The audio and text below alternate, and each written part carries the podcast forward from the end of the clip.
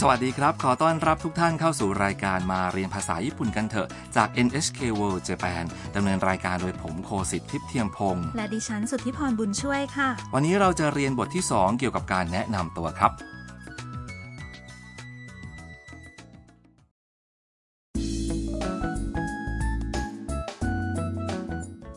ในบทสนทนาที่เราฟังเมื่อครั้งที่แล้วทำซึ่งเป็นนักศึกษาต่างชาติจากเวียดนามกำลังหาบ้านคุณฮารุ ซึ่งเป็นสถานที่ที่ทำจะพักอาศัยขณะอยู่ในญี่ปุ่นค่ะ ตอนนั้นเองผู้พักอาศัยที่บ้านคุณฮารุสองคน คือไคโตะกับหมี่ย่าบังเอิญผ่านมาพอดี และทั้งสองก็ช่วยนำทางให้แก่ทำค่ะ และนี่คือบทสนทนาประจำบทเรียนที่ 2 มาฟังกันได้เลยครับ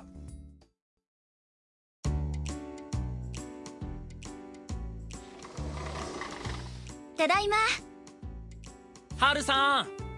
新しい住人がつきましたよはーいようこそいらっしゃいましたえロボットそう大家のハルさんですはじめまして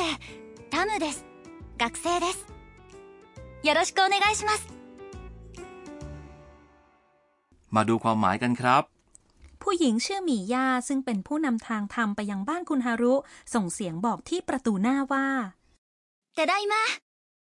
กลับมาแล้วค่ะ ไคโตะนักศึกษาชายพูดตามว่า ハルさん新しい住人がつきましたよ คุณฮารุ ผู้พักอาศัยคนใหม่มาถึงแล้วครับ แล้วก็มีเสียงตอบมาจากข้างใน はーい ค่ะ ขณะที่ทำกับคนอื่นๆ เข้าไปในห้องรับแขก หุ่นยนต์บนโต๊ะก็เริ่มพูด รูปร่างของหุ่นยนต์เหมือนตุ๊กตาโคเกชิแบบดั้งเดิมของญี่ปุ่น โคเกชิคือตุ๊กตาไม้หน้ากลมๆ ส่วนลำตัวมีลักษณะเป็นทรงกระบอกค่ะ ようこそいらっしゃいました ยินดีต้อนรับการมาค่ะ ทำประหลาดใจและพูดว่า ロボット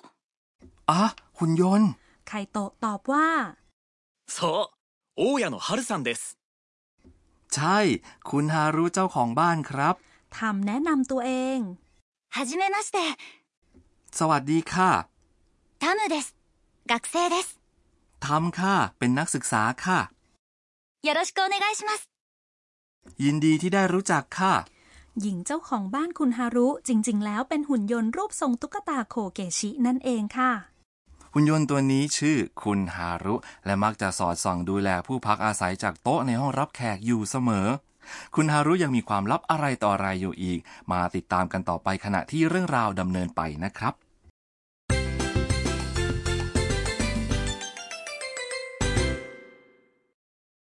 สำนวนหลักประจำวันนี้คือทำค่ะ เป็นนักศึกษาค่ะ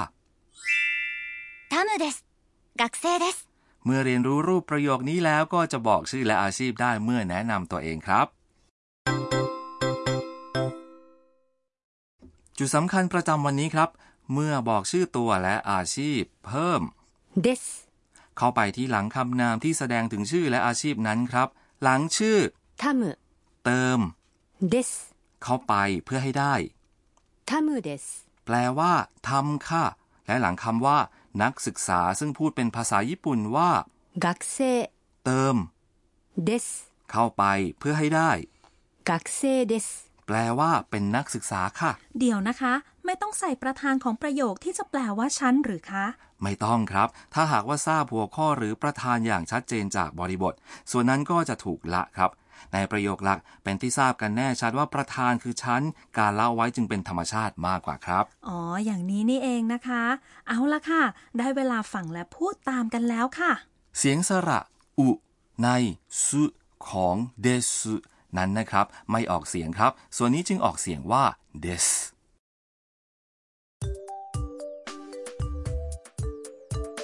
タムです。学生です。 พูดกันได้คล่องหรือเปล่าคะ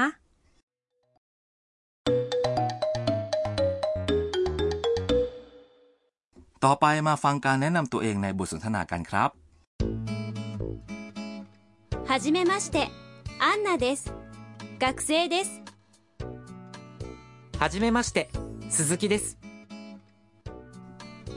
มาศึกษาส่วนนี้กันครับ はじめまして、アンナです。学生です。 สวัสดีค่ะ แอนนาค่ะ เป็นนักศึกษาค่ะ สำนวน はじめまして คือคำทักทายที่ใช้เมื่อพบกับผู้อื่นเป็นครั้งแรกครับ はじめまして、鈴木です。 สวัสดีครับซูซูกิครับ ที่นี้นะคะ มาฟังและพูดตามเสียงดังฟังชัดเลยค่ะ はじめましてアンナです学生です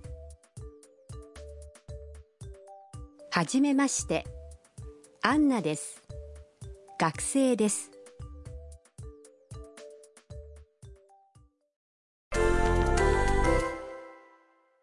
คราวนี้มาลองกันครับ ลองแนะนำตัวเอง จินตนาการว่าตัวเองชื่อทอมัส トーマストーマス ลองพูดว่าทอมัสครับ เป็นภาษาญี่ปุ่น เชิญครับ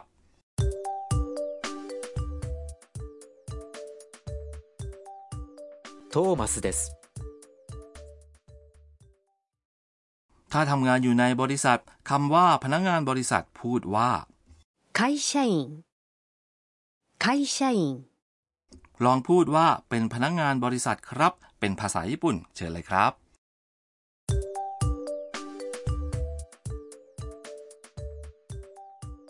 会社員です。 ต่อไปสมมุติว่าเป็นทอมัสและแนะนำตัวเอง พูดโดยเพิ่มคำทักทายเมื่อพบกันครั้งแรกเข้าไปด้วย はじめまして เชิญครับ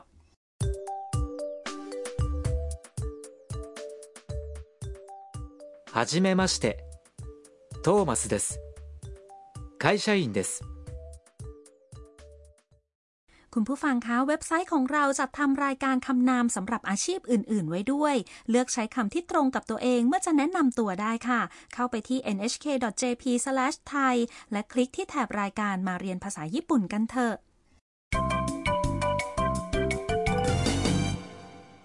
สำนวนเสริมประจำวันมาจากคำพูดของทำครับ よろしくお願いします。 สำนวน よろしくお願いします หมายความว่าขอฝากเนื้อฝากตัวให้ช่วยดูแลอย่างดีด้วย เป็นสำนวนที่ใช้พูดกับผู้ที่จะดูแลหรือเกื้อกูลเราต่อไปครับ ฟังแล้วพูดตามได้เลยค่ะ よろしくお願いします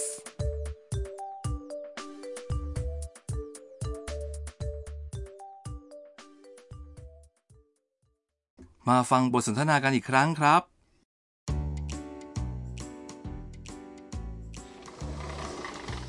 ただいま。ハルさん、新しい住人がつきましたよ。はーい。ようこそいらっしゃいました。え、ロボットそう、大家のハルさんです。はじめまして、タムです。学生です。よろしくお願いします。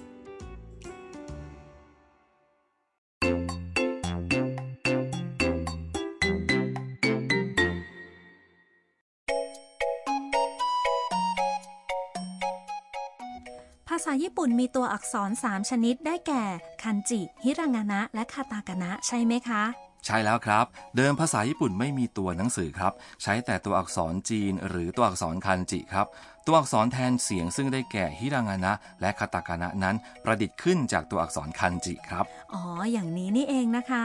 ครับ ตัวอักษรคาตาคานะใช้เขียนชื่อและคำที่มาจากภาษาอื่น นอกจากนั้นใช้ฮิรางานะเขียนเกือบทั้งหมดครับ แล้วคันจิล่ะคะใช้ยังไงคะ ใช้เขียนส่วนหลักเพื่อสื่อความหมาย คันจิคืออักษรภาพ ดูแล้วก็เข้าใจความหมายได้ครับ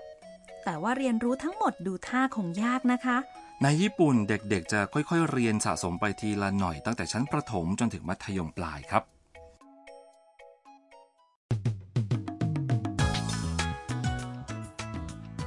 เป็นยังไงบ้างครับ หวังว่าคงสนุกเพลิดเพลินกับรายการมาเรียนภาษาญี่ปุ่นกันเถอะนะครับ บ้านคุณฮารุดูเหมือนเป็นสถานที่ที่น่าสนใจนะคะ เรื่องราวจะเป็นอย่างไรต่อไป อย่าพลาดกลับมาติดตามกันต่อในคราวหน้าค่ะ สำหรับวันนี้ สวัสดีครับ บ